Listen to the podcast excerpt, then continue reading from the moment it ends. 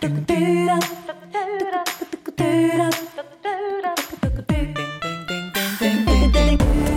Sky Breakdown, SkylineSportsMT.com. Football season is here. Crazy that it's already here, uh, but here we are. And we'll have full coverage for you as we already have all month long, all summer long, really. And now into the football season. We'll be in attendance live and in person at both Montana's season opener against Butler, high noon, Washington Grizzly Stadium, as well as Montana State's season opener, 6 p.m. under the Bobcat Stadium lights uh, against Utah Tech. Brooks Nuanez is joining us now uh, on the Big Sky Breakdown. We'll get right to it because uh, as we record here, we have uh, we have a lot of places to be, so uh, we got to get on it. So let's uh, let's talk about just the storylines coming into this year. We'll, we'll start with Montana State. They're the preseason favorites to win the Big Sky, the number three in the country. I find it interesting the way that the narrative has shifted around the program. It was uh, during the Brent Vigen era. It was how do you replace Jeff Choate? And then it was how do you replace Troy Anderson and Daniel Hardy and all these great players. Now it's how do you get over the top. It's interesting how the narrative has changed each year, even though so, sort of the, the, the foundation, foundations of the program are, are pretty similar. What do you think of just the what, what to you is the most interesting storyline or, or just the sort of most broad narrative for the Bobcats going into the, the season? How do you stay hungry? You know, I, I don't think that, that motivation is an issue, but you're going to get everyone's best shot. It's a classic championship mentality, right? That everyone's you're everyone's biggest game. If you have a slip up when you're a team that's vying for a national championship and you lose a game, and you maybe lose two games, which I'm not predicting that for Montana State on their schedule, everything changes. Your entire year, your entire five year build up for everything, every moment matters.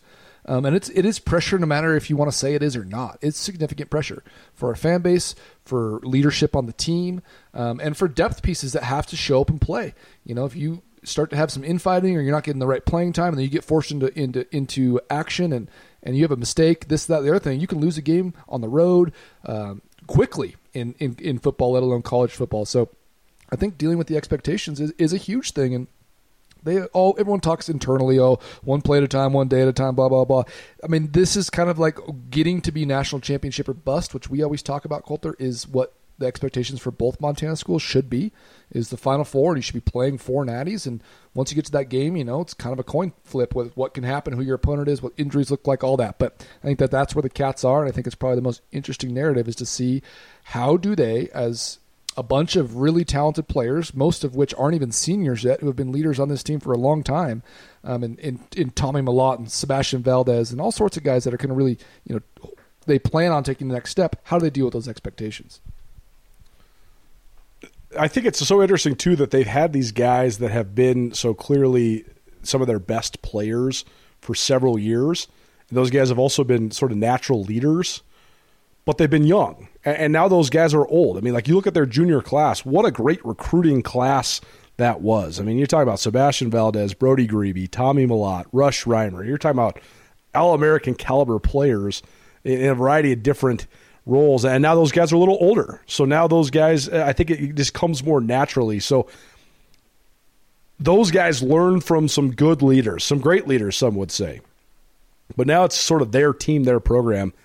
Is that a benefit for the Cats? Do you think just having some of your best players also being older and more able to naturally lead is that better for you as a program as a team? It is if they can handle it. If they can handle it yeah, yeah i mean it's it's always nice when a leader comes naturally and it's not a, it, they're not really anointed. They just they, they evolve and they become a leader without it really being said. And their play on the field matches that and it kind of you know it's it's a very beautiful natural transition when you're just appointed a leader, you're a first team All American, you're going to all the conferences, you're on the on awards lists, all that stuff. It creates a different level of expectation. So I do think it's obviously better, but I do think that it's all about the makeup of, of that of that player and uh, of that culture of the team. How about for the Grizz? What do you think is the uh, most interesting or broad storyline for Montana coming into this year?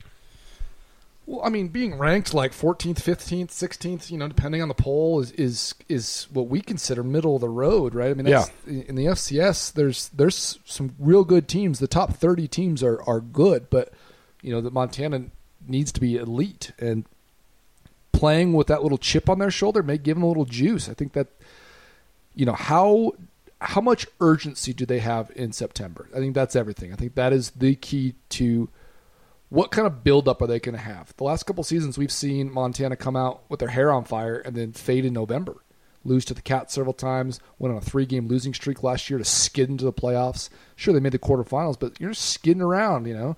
Um, what does September look like? Because right now it sounds like, hmm, we don't even know who our quarterback is. We're going to feel this thing out. We're Right. playing for November. It's like that's not what they said playing for November, but that's what it feels like. And, Sure. and in my opinion, if you're the 14th, 15th team in the country, you got to make some noise. So I'm really interested to see the first three weeks of the season uh, what they put on the field. Well, let's break down this Grizz quarterback thing for a minute. Sam Vidlak comes in as a transfer from Boise State by way of Oregon State. Uh, he's a highly regarded guy out of high school, originally committed to the Grizz out of high school. He's he hasn't played in a college game though, not not substantial time or minutes in, in a college game. Clifton McDowell's made multiple stops between Louisiana and a junior college and Central Arkansas. He played a little bit in games, but he's never played in a game at Montana. And then you got Chris Brown, who the last couple times he's played in games hasn't been good at Montana. So, so part of me thinks that they just want this quarterback competition to play out for the next couple weeks to see who does the best in games. And I do think they have a schedule where you can do that. You got Butler as a non-scholarship team coming to town. You got Utah Tech, who's a you know sort of middling FCS.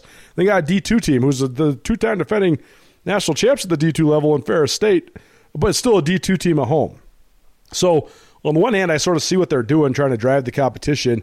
On the other hand, it's the old notion, the old adage that if you have multiple quarterbacks, you got no quarterbacks. Bobby Hauck said a lot of teams around college football use multiple quarterbacks. Montana State uses multiple quarterbacks, so he's not wrong. Uh, where are we at, though, sort of with this dichotomy of, of uh, the, the signal caller dilemma at Montana? Well, I I think that I've said it for years that. I mean, I don't. I'm- guess I won't beat around the bush. She's got to recruit better, right? I mean, like, right. it, it Sure, and, and develop, too. shouldn't be an issue. Right, and develop, too, right? and develop. Sure, I mean that's a part of it. Um, but I, I, I don't think that for You should have multiple good quarterbacks in your program at all times. you should be losing them left and right because they're transferring because it's such heated competition and there's a guy that's so dominant at top Right. that you got to move on. Right. Um, that's kind of what is happening right now. You're just not like getting a whole stable full and, and you know using relief pitchers here. It's not really how this game works. Um, multiple quarterbacks means multiple styles. You don't play the same style of quarterback, just different ones. Right. I mean, I watched it up close and personal with Andrew Selle and Justin Roper, and that got cut short pretty quick. Sim, similar, same guy, kind of guy. Play one of them. Um, Right. Maybe the Grizz end up doing that, but I think that Is it different because Vidlak and, and McDowell are different?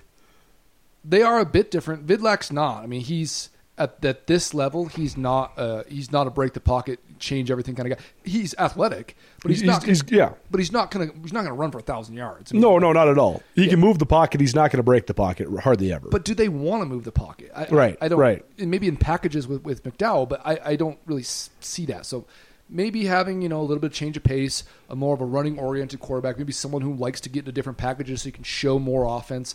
I, I can understand all that stuff, but I think the old adage goes: if you don't have, if you have multiple quarterbacks, you have no quarterback. yeah, right. So uh, we'll, we'll see. We'll see. Uh, I I can see both sides of the coin. I, I really can. But if you had a That coin includes Chris Brown. but if you had a dude, if you had a dude that was you know indisputably one of the, the three or four best co- quarterbacks in the conference and one of the ten best quarterbacks in America, you wouldn't be considering having multiple quarterbacks. So I, I think how can't you have one of those? That- that's right. What did we say? There's 200 Division One programs, and there's, I mean, there's got to be 500 good quarterbacks. So you, you got to have one. If there's if you have 200 options, you know, Yep. Yeah. you have one. And again, when I say that two sides of the coin has Chris Brown involved, I think Chris Brown has, has a tremendous athletic ability. He's got a pretty live arm. I like his demeanor. I think that he actually is a pretty good leader internally. Externally, he hasn't proven that. He's, Yeah. he's, he's fallen apart in games, and he has played in games. And if he still is one of those sides of the coin, then and he, that means that he's in equal competition with someone else who's his equal his his his counterpart there. Well, that means that they're in a similar boat too. So if you have a guy that has proven himself to not necessarily take it to the next level, but he's still beating out guys you brought in, um, you know, I think they need to decide that sooner than later. Big Sky Breakdown presented by Blackfoot Communications. To see how Blackfoot Communications can help you and your small business, visit goblackfoot.com. We'll stick on the Grizz here. I think the Grizz. Well, I don't. I, I don't actually think. I know the Grizz are always going to be good to great on defense when Bobby Hauck's the head coach. Yeah, hundred percent. They- They, just they know how to develop that side of the ball. Bobby Hauck gets such great effort out of his guys. They do it by committee. So many people are empowered. They're just going to come at you in waves. They're always going to be competitive. They're always going to be hard hitting. They're going to be in better shape than you. They're going to wear you out. Uh, so I, I, think their defense is going to be fine, if not really good. I also think having a change in play caller in Ronnie Bradford could be great. It's just a matter of if, if that works out or not. You go from a guy that's never called defense replacing a guy that called defense for 50 years. That's a pretty huge uh, shift. But you got Tim Hauck uh, uh, as a defensive analyst who's who's really mentoring Ronnie Bradford and, and, really trying to help them implement some different stuff when it comes to personnel packages and coverages, which is what they need within the, the scope of their sort of chaotic, controlled chaos style defense. Um, but I do think Montana, in certain ways, actually has a chance to be better defensively this year, even though they lose multiple All Americans, just because I think that the do it by committee and don't have like these stars that you rely on. And uh, I think not having Robby Hauck and just having more flexibility in the secondary, more defined positions for the three safeties. Like what I saw the, the six times I went to fall camp was more defined responsibilities for the safeties. You don't have this one guy who just runs the alley, and then these other guys that are sort of just floating around. Now TraJon Cotton's like a true nickel. He's like a real, real outside linebacker, Sam linebacker type guy who can cover and also you know he's he's got his his space that he needs to erase. Garrett Graves could be like a true strong safety, not running the alley Robby Hauck style, but more of a true strong safety who can flex into the box, but also playing coverage. And now Nash Fouch can be sort of that center fielder. He's got great coverage ability. Also can close in on on ball carriers so fast. Those things I think could really help Montana. So when it comes to their their defensive uh, prospects, I think that there's two things that I'm looking at that they have to figure out a way to either mitigate, shore up, or or maybe have some surprise contributors. They need to have a guy behind Alex Gubner because the big man in the middle is one of the best players in the conference, one of the best players in the country, but he can't play 80 snaps a game. He's got to have 25 to 30 quality snaps for someone else behind him. Who is that guy? Is it Noah Cashmitter? Is it Kellen Dietrich? Is it you know Jared Bramos? There's a bunch of young guys that really haven't played that are going to have to fill big responsibilities there. And then the other spot is corner. Can they cover? Can they cover on the perimeter? Is Trevin Gradney ready to be that guy? Is Corbin Walker ready to be that guy? Is Ronald Jackson, the transfer from Akron, ready to be you know real deal big sky player?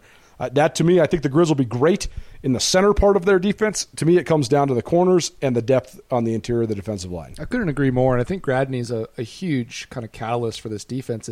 If he comes along and is ready to play, um, you know, down in, down out on uh, at corner, I think that that really would shore up this defense because I, I, do think that that Corbin Walker is a tremendous player. I do think he's ready to be that dude, kind of that elite number one corner on a on a good defense. But I do agree with you, Colter, as far as the the, the prospect of the defense being good for Montana is is that they're going to run to the football and they're going to play the run well. They've been a victim to giving up big plays at times in the last year or two. And you talked about kind of some personnel groupings and what they wanted to do with, especially at safety, the last couple years, and, and that they've been vulnerable to that. So I think that if that gets changed and they play kind of a bend don't break, rally the football, keep everything in front of you, play as a team, I think they'll be lights out on defense, but the depth up front really is is a, another huge factor. When it comes to Grizz offense, uh, a, a, huge narrative around the offensive line being really good this year. They have to they have to have that happen.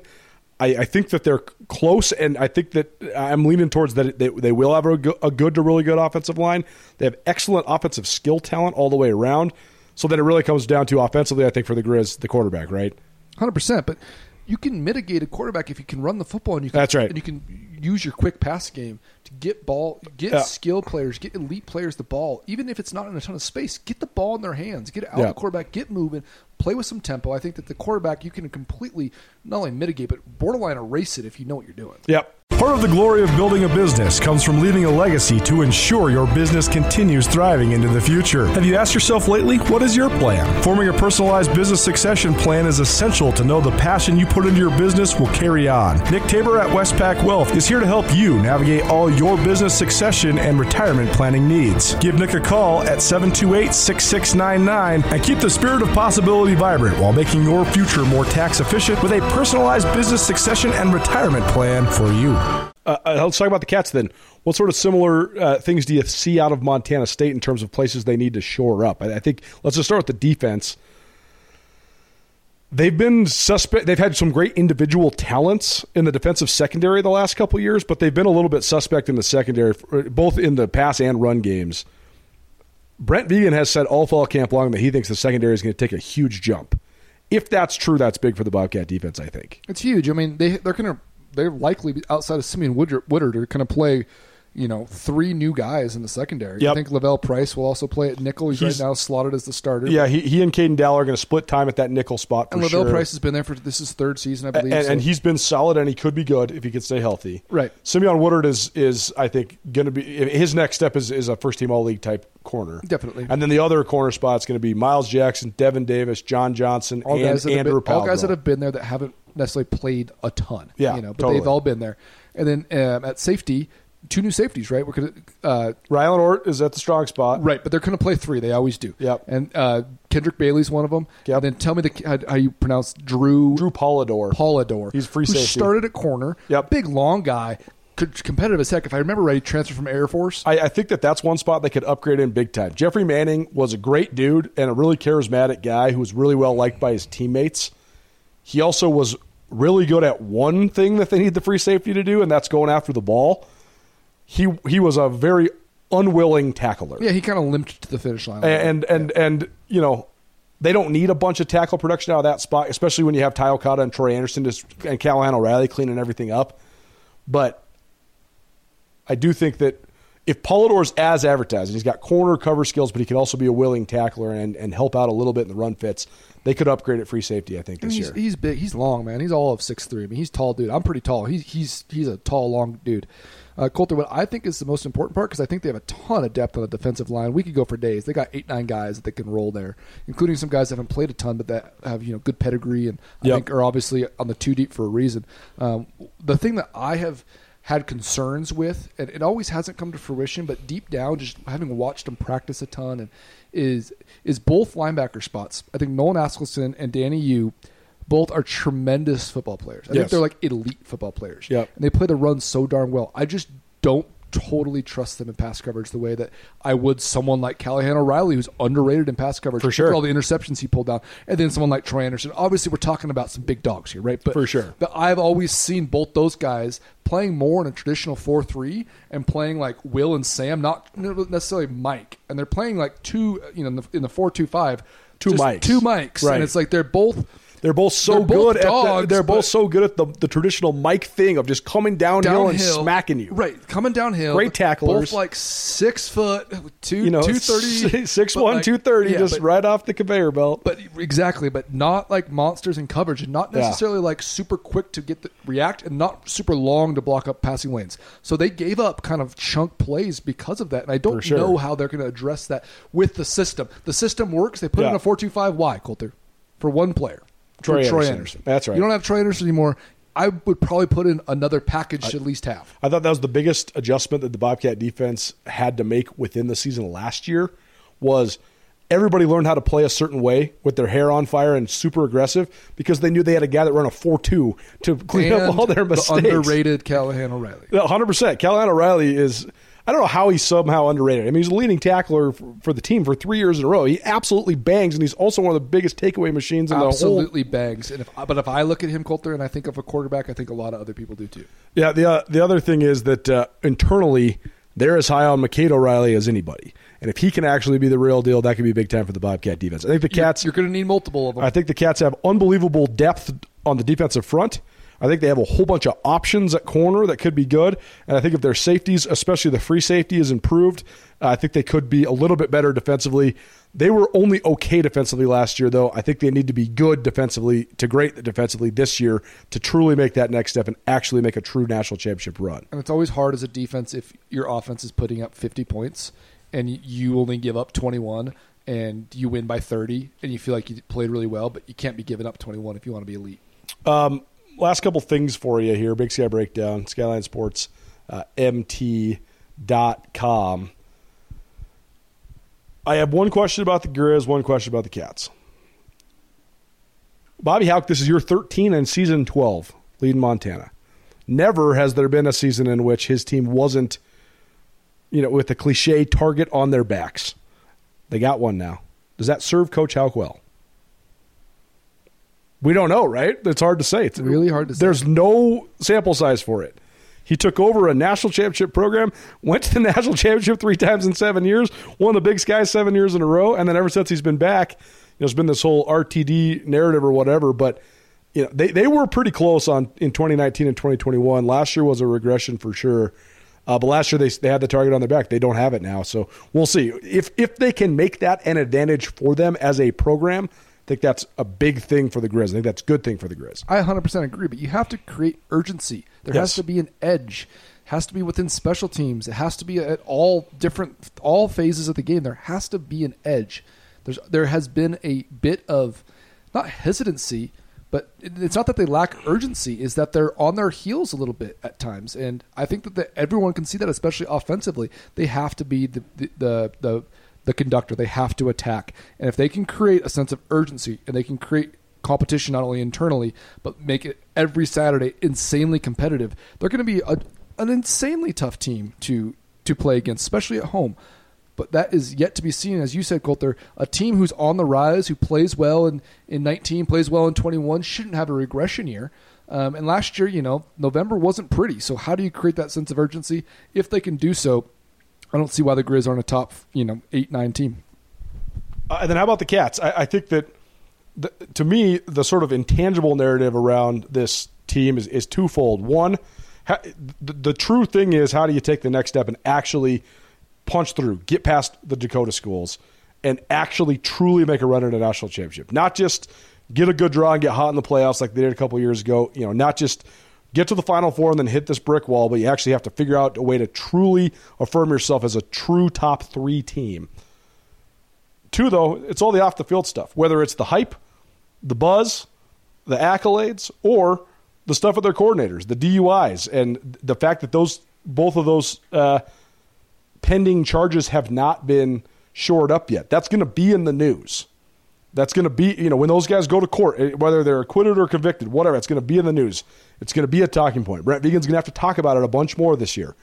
How do they mitigate that? So I guess that's the question then to me is how do you sort of handle off the field distractions, whether they're the hype machine or uh, sort of the uh, the potential indiscretions of, of people in your organization. Well, Colter, I mean, this day and age it's changed a little bit, but you go ahead and ask uh, go ahead and ask Urban Meyer how that went at Florida. Go ahead and ask Bobby Hauck how that went at Montana. That's right. Uh, when when you reach a certain level of of national presence, of national recognition, and you start to get guys um, that are feeling themselves a little bit, it's really hard not to. In fact, in football, it's encouraged. It's encouraged to feel yourself a little bit. It's encouraged Yep. to know who you are and to let everyone else feel you. Um, but you always got to worry when it comes from leadership, when it comes from adults, when it comes from you know the people who are making the big bucks in the room that are actually getting paid salaries, uh, that work for the state, that work for the community, that work for the fan base. When they can't get get their keep their shit together, uh, it's a concern. It, it, it can definitely be something that um, is a runaway train. And I'm not saying that Montana State is there right now, but uh, ask Mike Kramer about how that went. Yeah, right. Ask Rob Ash about how when you're when, when you get a little bit too big in your britches, how that works internally for your culture. Um, it's very very hard to mitigate once it starts to go. I'm not again. I'm not saying that that's the case because I think they have tremendous player leaders, player run program. Um, but those guys have to step up. To say that they can doesn't mean that they will. Um, so we're talking about potential of young people. And the one thing that I always think about, Colter, when you talked about those leaders getting older, you know what's easier to do is to be taking gen eds as a as, a redshirt freshman Right, being a leader. right, right. Yeah, you start to get into Now, to, capstone. now Tommy's Tommy Mellott's probably in like 500 level classes at this Yeah, point because he's been in college for four years and he's such a smart dude. you're taking calculus uh, and you're, you're game planning for Weber State. It gets a little harder. Yeah, totally. It's it's definitely a great point. Big Sky Breakdown We'll be coming to you once a week with Brooks Nuanez as well. Big Sky Breakdowns every single day for the rest of this week and probably every single day uh, throughout the football season. So stay tuned. SkylineSportsMT.com. For Brooks Nuanez, I'm Colter Nuanez. More with Ty Gregorak right after this. There's a lot of things that make Montana great, from the mountains and lakes to some of the finest towns in the West.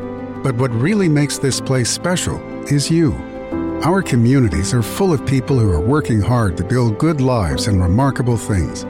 At Opportunity Bank, our passion is helping folks do just that. Together, we can make a good thing even better. Opportunity Bank of Montana. Stop by and see us or visit us online. Member FDIC. Join Town Pump's Pump It Up Rewards Plus program and never pay full price for fuel again. Save 5 cents on every gallon every day at any town pump across Montana. Plus, earn and redeem points on your favorite in store items to get free stuff with our clubs. Stop in and pick up a rewards card. Download the Pump It Up Rewards Plus app today. Or visit townpump.com slash rewards to register and start saving. Right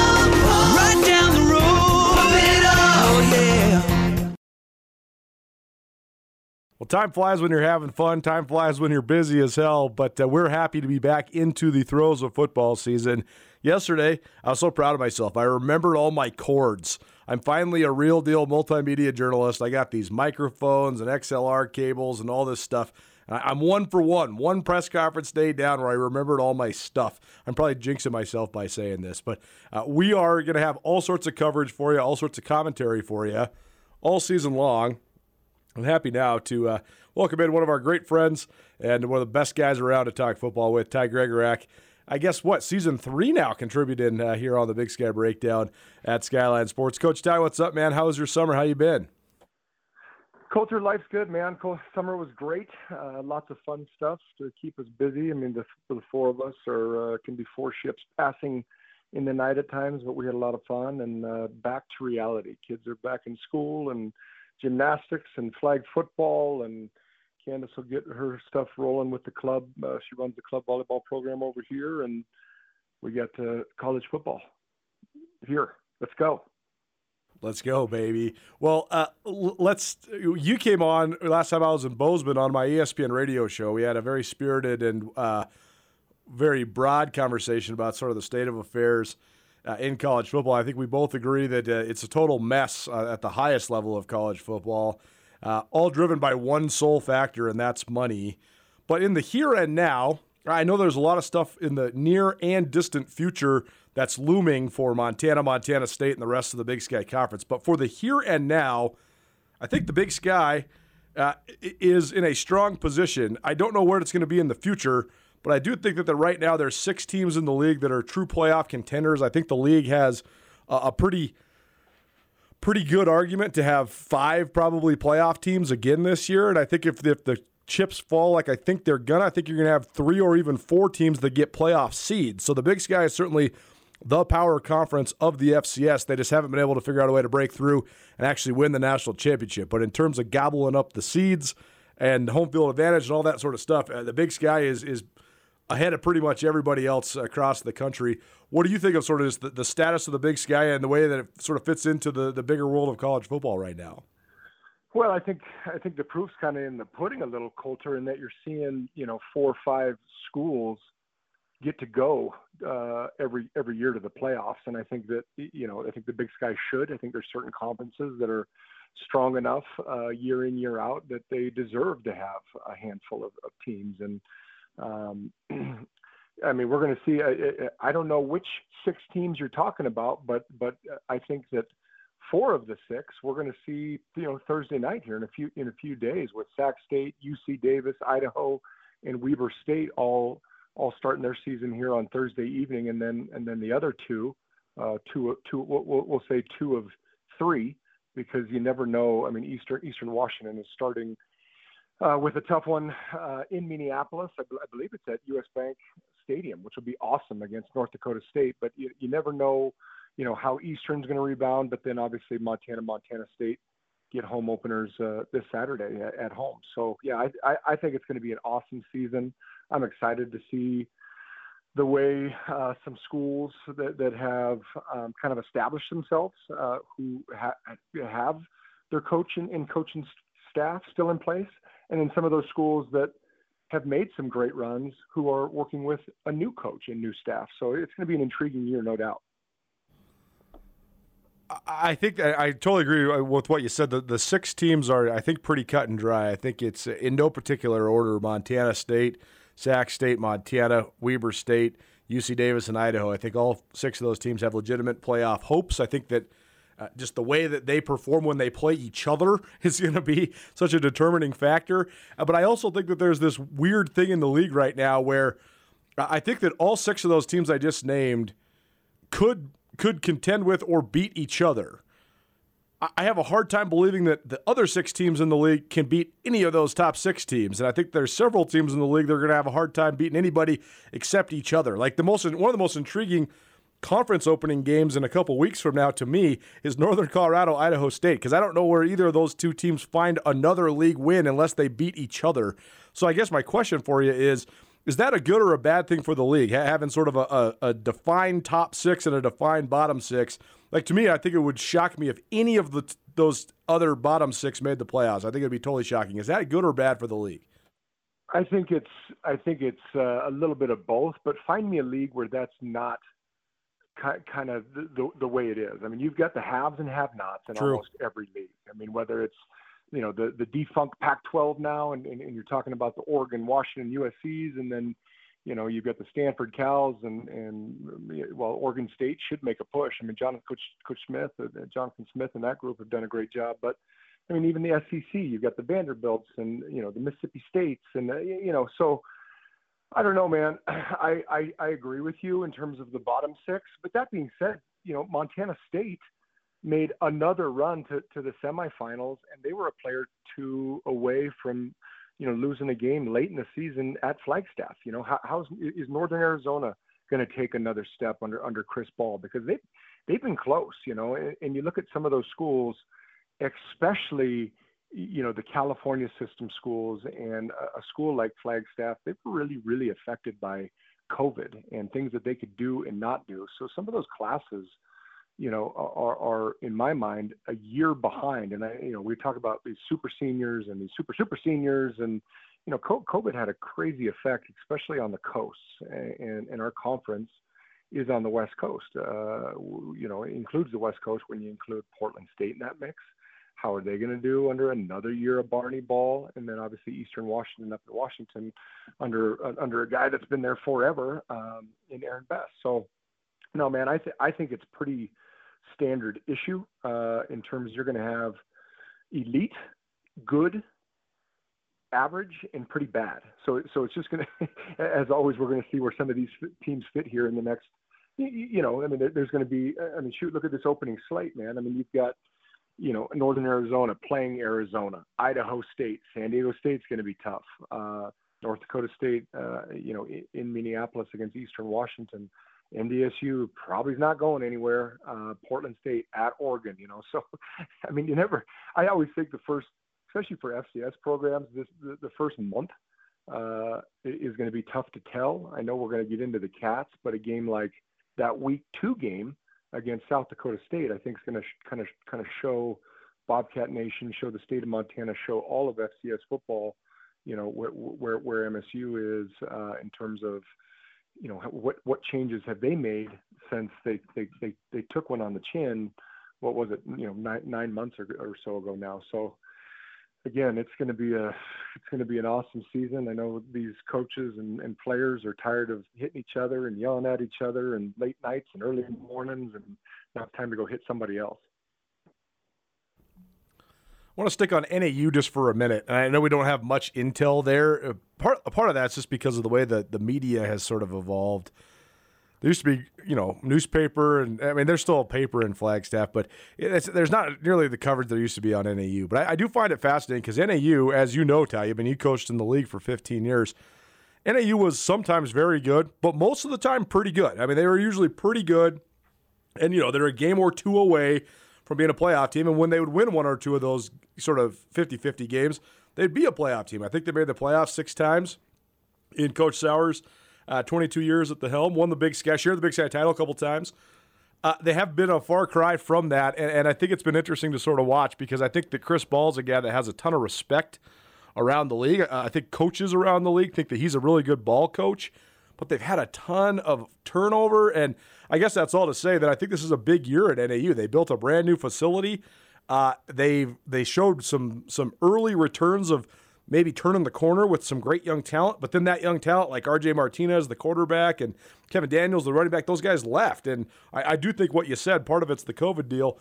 Uh, but I think it's a big year for NAU. I think that they have to be better than they have been. I don't know if they have to make the playoffs, but I think they have to be a 500 or better team uh, for that to continue down there. Uh, so it's interesting. I don't know. It's just interesting to see how what, what NAU has become after they parted ways with Coach Souers.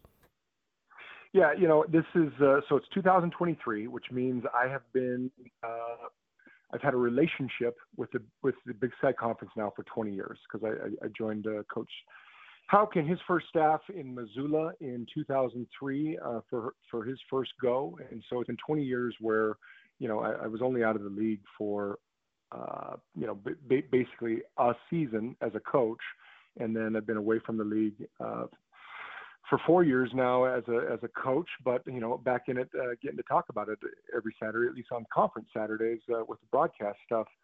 I've always kind of looked at Northern Arizona as a couple things. One, a sleeping giant. All right, with with with the with the with the size of the school they have, uh, with the recruiting base that they have close. Uh, the school itself is in a gorgeous location. Um, the the athletic fees that they charge their students. I, I just feel like that that's always one that I, I just you, you always think they should be maybe be a little bit better than they are. And then the other the other adjective I, have used to describe them is is, is front runner.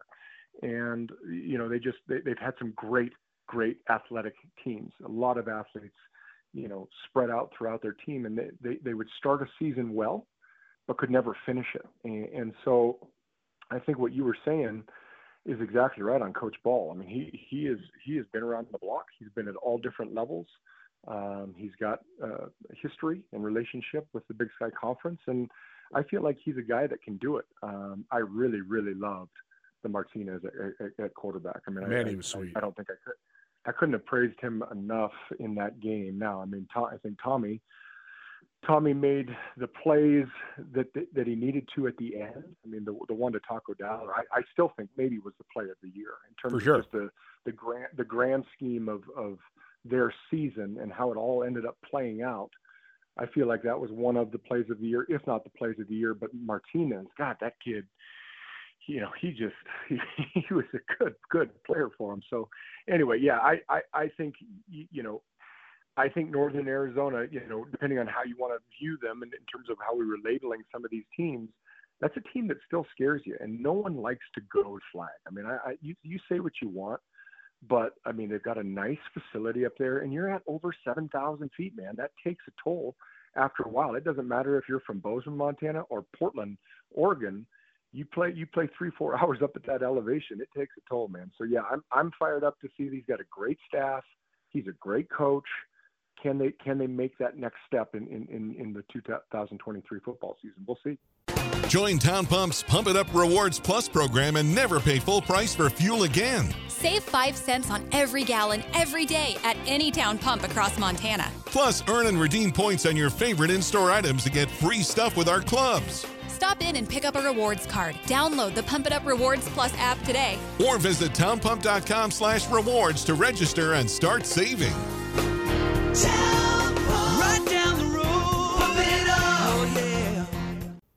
The other one I want to ask you about, because uh, I, I, do think that everybody around the league that analyzes this stuff, we all kind of agree the six playoff teams or six playoff contenders. But I do think there's a little bit of delineation between who's going to be good. I think everybody believes that the Cats are going to be good. I think there's varying levels of belief uh, in the Grizz. I actually think the Grizz are going to be better than what what uh, the prognostications say. Sixth in, in the league in the coaches poll, I think is is low for Montana. I know they had a lot of issues last year, but I do think they still have a, a better talent than most teams in the conference. And you know, Bobby Hauck for for all the disappointments of last year, he's still going to be the winningest coach in the history of the league, and he has won uh, more than 100 games. So I do think Montana is going to be pretty darn good too. Um, Weber has such a stockpile of talent from from Jay Hill moving on. But I do think there's varying levels of belief in, in Weber. People like UC Davis because they got Miles Hastings coming back, who was the first team all conference quarterback. Idaho's got all the hype in the world right now. They got Hayden Hatten, the player of the year in the league, and they got the returning freshman of the year, Gevani McCoy.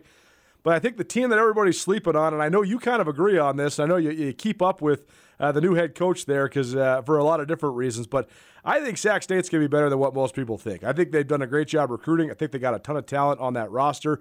And I think that there's a lot of questions if Andy Thompson can do it like Troy Taylor did it. I don't think Andy Thompson's going to try to do it like Troy Taylor did it. I think Andy Thompson's going to do it like Andy Thompson does it. And I think that's going to be pretty good because I think uh, Coach Thompson's a great coach. I think he's been waiting his turn, and I think he's got a lot of great philosophies that he's going to be able to employ there. So uh, I know you kept up with Andy over the years. Uh, what do you think of Sac State's prospects this year? I think I, I think that they've got a program now, and you're you're right.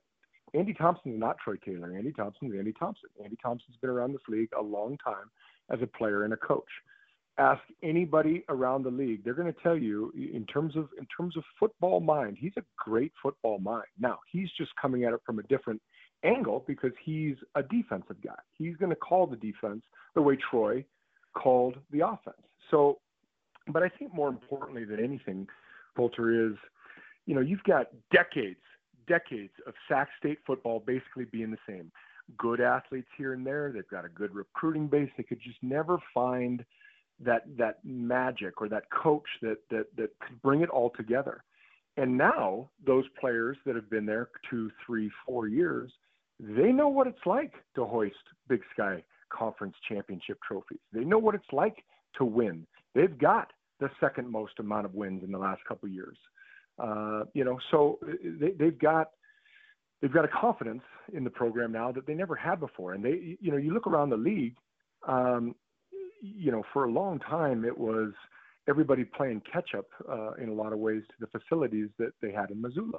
Well, now if you go around the league, almost everybody's got nice facilities. I mean, they, they're, they're, they're, nice places for these kids to go work out and eat and and uh, you know, play play football on Saturdays. So yeah, I I think that you know you lose a guy that had nothing but success. I mean, so so successful that he got the Stanford job. That doesn't happen coming out of the Big Sky right. very often, you know. So, um, but yeah, you you know you know I, I I'll be one of Andy Thompson's biggest fan from afar. Um, I love the guy. I I want nothing but success for he and his staff, and um, you, you know, it, it, going back to what I was saying about just finding the, that right coach. Idaho. I mean, are you kidding me? I mean, you talk about a guy that has you know just just a just a, a revamping of of passion, energy, swagger, the brotherhood.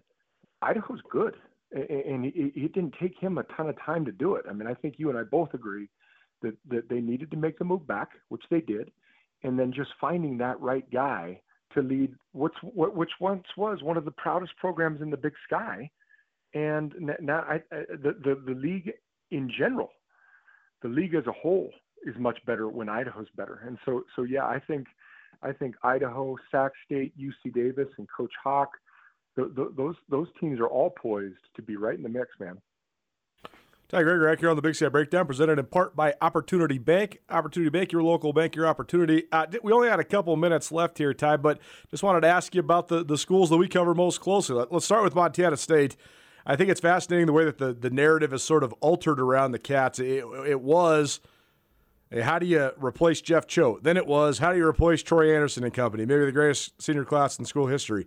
Now it's how do you get over the top? You, you've been to the Final Four three times in a row. You played in the national championship, but you got your asses beat uh, in your final game of the season three times in a row. So how do you not have it end like it's ended ever since 2019 for MSU? I think it's a fascinating alteration in narrative, but I think it's one that, that the players and the program are, are certainly embracing. So what, what do you think of sort of the the way that the Cats are attacking this? It seems like they love that they have high expectations now internally.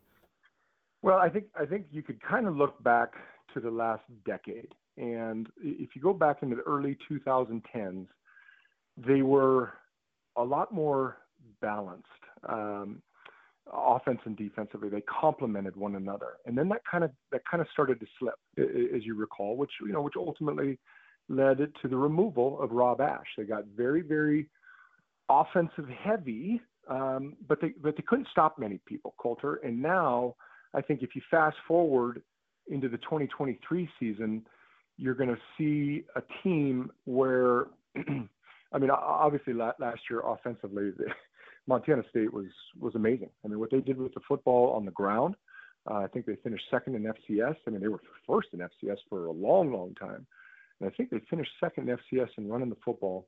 But I just think I think you're going to see a lot more balanced Bobcat team this year. In in my mind, you're going to see a defense that that is going to not give up as many explosive plays. And I, I, I keep reading and listening to your stuff, and they gave up a lot of big, big plays last year. I mean, I, I think it was 70 ish of, of, over 20 yards, you know. So, and, and, then, and then the flip side of that is at times they played a lot of really good defense. And so I think it's just, you know, a matter of this team uh, complementing one another in, in all three phases. And I say three phases, it's more four phases, you know, when you figure offense, defense, special teams, and coaching. How, how's the new offensive line going to be under a new offensive line coach? Lost Jimmy Beal to, to uh, San Diego State. How's that running back core? Fine. I mean, they're, they're going to be fine. They, they, they hang their hat on running the football. And now defensively, I just think if they can limit the explosive plays, you're gonna you're gonna find a lot more complete, balanced Bobcat team this year. What do you? I think you and I agree about the makeup of Tommy Mellott, and like I always say on my radio show and on this podcast too, I think Tommy Mellott will fulfill his potential because he's wired like that. What is that potential? You know, what what is the the, the prototypes that he can fit into?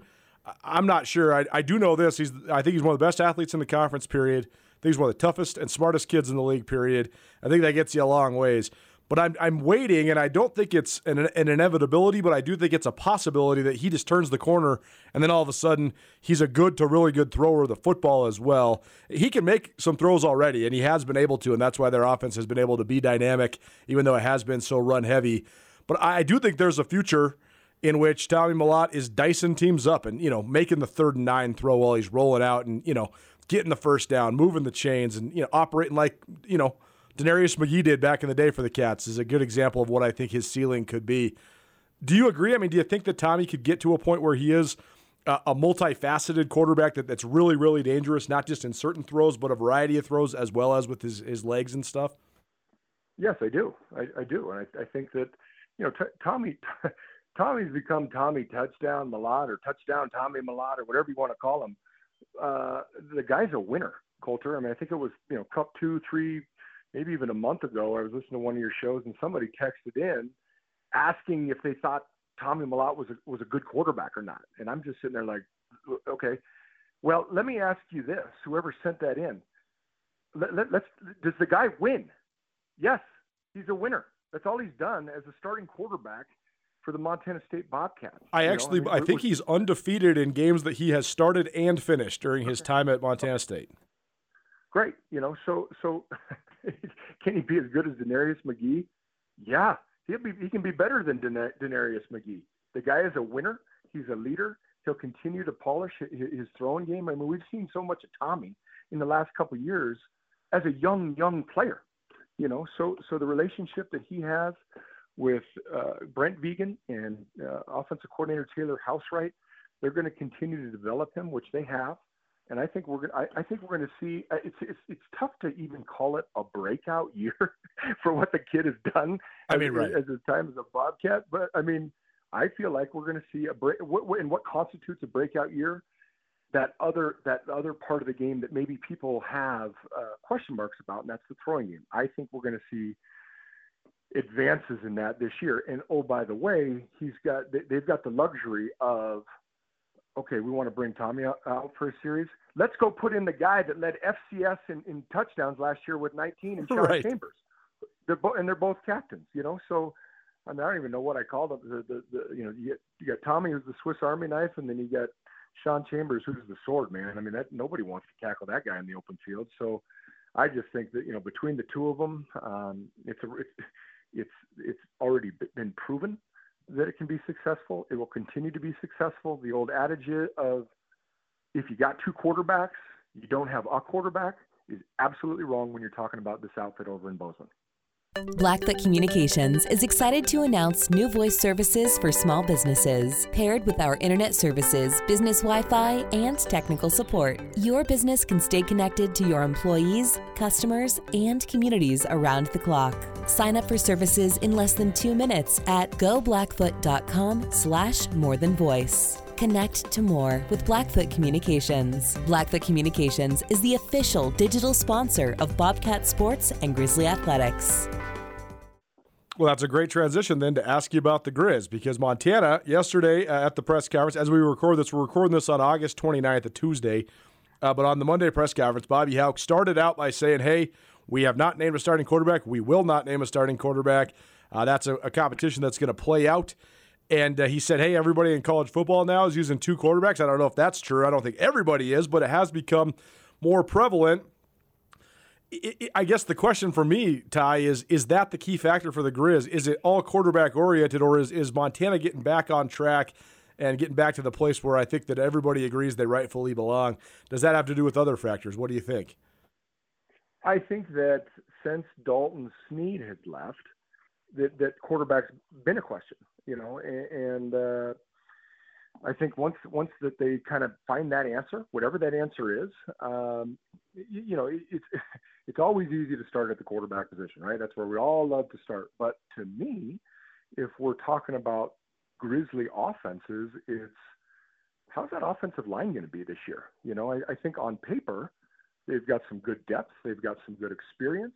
Um, you know, can, can they establish a, a, a, run game, a consistent run game? You know, uh, when I'm talking about with the offensive line. So uh, when I talk about the offensive line, I'm saying in terms of running the ball, protecting said quarterback, whichever one it is. Um, you know, and then and then obviously if you were to transition over to defensively, you lost a guy that you know had a zillion tackles and now coaching coaching in the Big Sky Conference in Robby Hauck. Um, and, you know that that might might not be a bad thing either because it'll be interesting, uh, you know, with the departure of Kent Baer, um, how this defense looks. Uh, do do they make any schematic changes? Uh, you know that go that go away a little bit from from what Coach Baer was doing, and maybe there's not a guy that that you know is, is running the alley all the time. I don't know. I haven't I haven't been to one practice. I couldn't tell you uh, exactly what that looks like. But yeah, man. I mean, it's it's the same. It's the same. I mean, it's the same with every program. You know, is do they have they have some big old nasties up front that are going to be able to run the ball and, and protect the quarterback? And to me, to me, that always, almost always, is the tone setter for the team. Is and I and I say both fronts, offensive line and defensive line, is is, is generally going to tell you a little bit about your team. You know, and so. I think we're going to learn a lot here in the next few weeks with some non-conference games, and and uh, I know as you and I continue to talk throughout the season, we're going to be able to be answering some of those questions as we go. Well, last thing for you then, Bobby. I was thinking about this the other day. Bobby Hauck is now in year 13 and season 12 as the head coach at Montana between his two stints. I have now officially spent one third of my life covering Bobby Hauck, which is amazing. Um, but I, I do think in in all the previous 11 seasons, never were the Grizz anything but one of, if not the favorites to win the Big Sky Conference. When you were there at Montana for the, the seven year stint, you guys were absolutely the favorite every year. Seven time Big Sky champions, seven time preseason favorites, seven time postseason champions. Pretty pretty good run uh, first time around. And even this time, you know, Coach Hauck first came back. I don't know if talent wise the Grizz were necessarily a favorite, but people thought, okay, you know, Darth Vader's back in the big sky. What can he do? How the Grizz going to be? 2019, 2021, they were pretty darn good and uh, they were right there with everybody in the country. And then last year they were supposed to be, you know, national championship contenders, and then they had it all fall apart in the middle of the year. But they still won a playoff game. The point is, though, I don't think Bobby Hauck's team has ever. There's never been a Bobby Hauck led Grizz team that wasn't a, if not the favorite coming into the year. This Grizz team isn't either of those. How do you think that'll serve uh, Coach Hauck, but also just the program in general? Oh, I think knowing Coach Hauck, it's probably exactly where they want to be. You know, I mean, I think that they they they get to finally maybe carry a little chip on their shoulder, and, and you know, all they're worried about is winning each day, winning each rep, winning a game. It's hard to win a game, as he will always say. I mean, he, he's he's coined that phrase. It's hard to win a game, let alone a whole bunch of them. You know, so I'll say this too: when he got back, that that that roster, I, I don't know if it was necessarily devoid of talent, but it was just a different type of talent. That exactly. Coach, that, that Coach Hauk wants to play with, littered with receiver type bodies, um, an offensive line that is, you know, got more, more vertically and, but more vertically in their blocks and not, not coming off the ball and, and kicking someone's tail up front and running, you know, power and counter and, uh, you know, so they're going to have talent. Montana's still Montana. You know, now now it's just a question of you know, going back to what I was saying uh, about the Cats losing some coaches, a couple transitions with the, with the Grizzlies and, and their coaching staff. And I know I already mentioned Coach Baer, but Coach Coach Pease, who's been on staff. I mean, that you you you switch out coordinators and, and keep the one on staff still. Um, you know, but I mean, you got a ton of experience with Brent Pease and Tim Rosenbach and Rob Phenicie's, you know, back back in the. I mean, not that he wasn't in the mix last year, but I mean, he's got a real prominent uh, role on the coaching staff again. You know, so I don't know. I, I just think I think they've got a ton of experience still, even though they lost a couple very very wily old vets in, in, in Kent Baer and and uh, Coach Sachs. But but no, I mean Montana is going to be well coached. They will be prepared, and you know I, I know you and I both know that a season's successful for for basically two reasons: winning uh, the conference and and or making one heck of a playoff run. And I think that's what probably most of Grizz Nation wants to see is okay, how, how, how can we make it past the quarters now and, and, and make a run? And so, uh, you know, a lot, a lot's going to be decided here in the next month, month and a half of football. I mean, but, but it's still early. Um, but no, I, I know Coach Hauck will have this team ready to go and should make for a fun open. What is it, a noon kickoff over there against That's right. Um, so, yeah, I mean, Grizz Nation will be rocking. They've been waiting for months and months to – see the product on the field, and I think it'll be an awesome day in both Missoula and Bozeman. And Missoula will kick it off, and we'll, we'll know the outcome by the time Gold Rush comes around at six, and should make for an awesome opening Saturday, man. He's Ty Gregorak. He'll join us each week here on the Big Sky Breakdown. Coach Ty, great catching up, man. I will. Uh, I, am going to do my pregame show in Missoula, watch about one quarter of the Grizz, and then I'll be headed to Bozeman for the Gold Rush. So I'll see you on Saturday. But thanks for being here, man. Awesome, buddy. We we uh, look forward to catching up with you, and uh, thanks for having me on. Drive safe, travel safe, enjoy some football, and have a great rest of your week. We'll be in touch. Do you want your sports news, commentary, and features from a corporate publication? Would you like to hear it from local experts who have lived in your community their entire lives? At Skyline Sports, Colter and Brooks Nuanez bring more than two decades of experience to give you old school journalism with a new age presentation at SkylineSportsMT.com. The Nuanez brothers provide knowledge from a family who lives Big Sky Conference athletics every day. For $8 a month or 90 bucks a year, get access to comprehensive college grizz and bobcat coverage at SkylineSportsMT.com. Skyline Sports, every every day, every season.